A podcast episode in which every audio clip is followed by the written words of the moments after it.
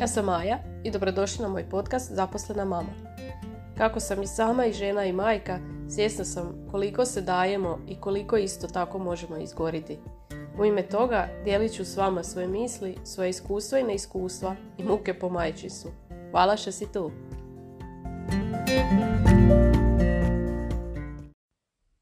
Hej!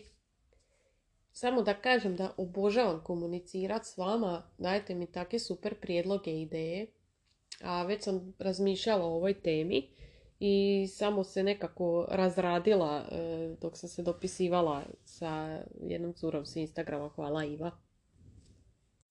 Ja sam već duže razmišljala o temi kako ne znamo biti sami sa sobom. Znači kad ostanemo potpuno sami, vječito imamo mobitel u rukama.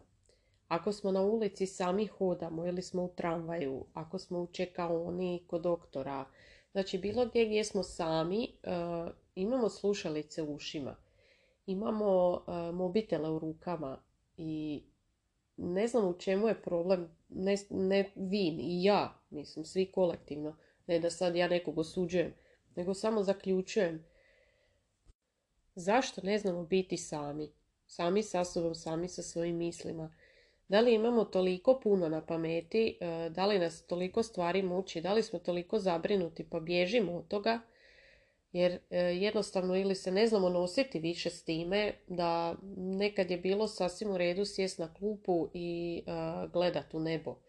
Sada nam toliko stvari promakne, toliko stvari propustimo, eto zbog tog mobitela, nije mobitel kriv, nego ta naša nekakva navika da smo stalno uključeni u taj neki virtualni svijet, a za to vrijeme toliko propuštamo ono što nam se događa ispred nosa.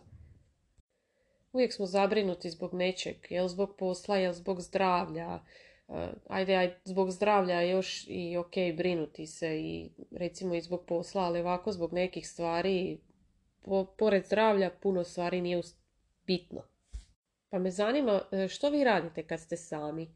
Jel sjedite, upalite si najdražu seriju, čitate knjigu ili vi isto scrollate po mobitelu bjesomučno kao neki ili scrollate onako relativno u normalnim količinama.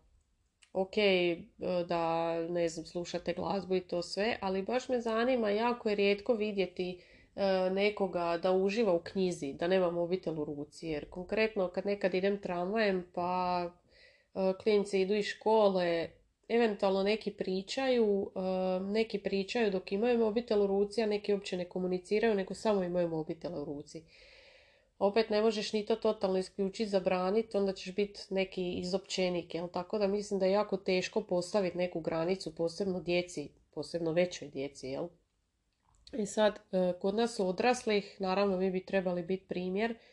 Mi se kod kuće trudimo koliko god možemo, nekad jednostavno i što se tiče posla i svega, nekad kad navale svi zvat, pa praktički pola popodneva provedeš na mobitelu, što apsolutno nije u redu.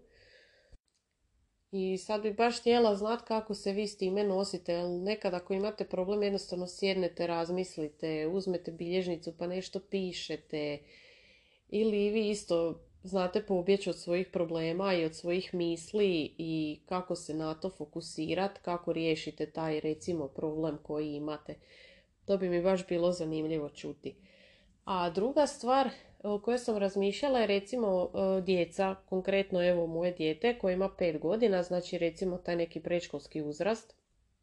Oni se zaista ne znaju igrati sami i moja cura ako se zaigra sama, zna to trajati pola sata, nekad možda i duže.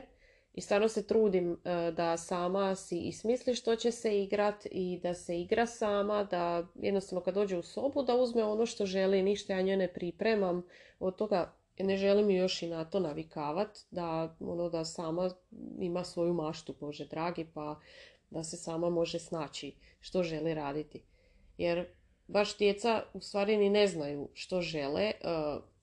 Sad će imati rođendan, ona jednostavno ne zna što bi za rođendan, kao prvo sve ima, a kao drugo često nešto i dobiva, jer baš sam pratila jedan profil na Instagramu, jedna mama je napisala kako da odem u Pepko, a da ne kupim svom djetetu ništa kad zaista stvari koštaju 2-3 kune.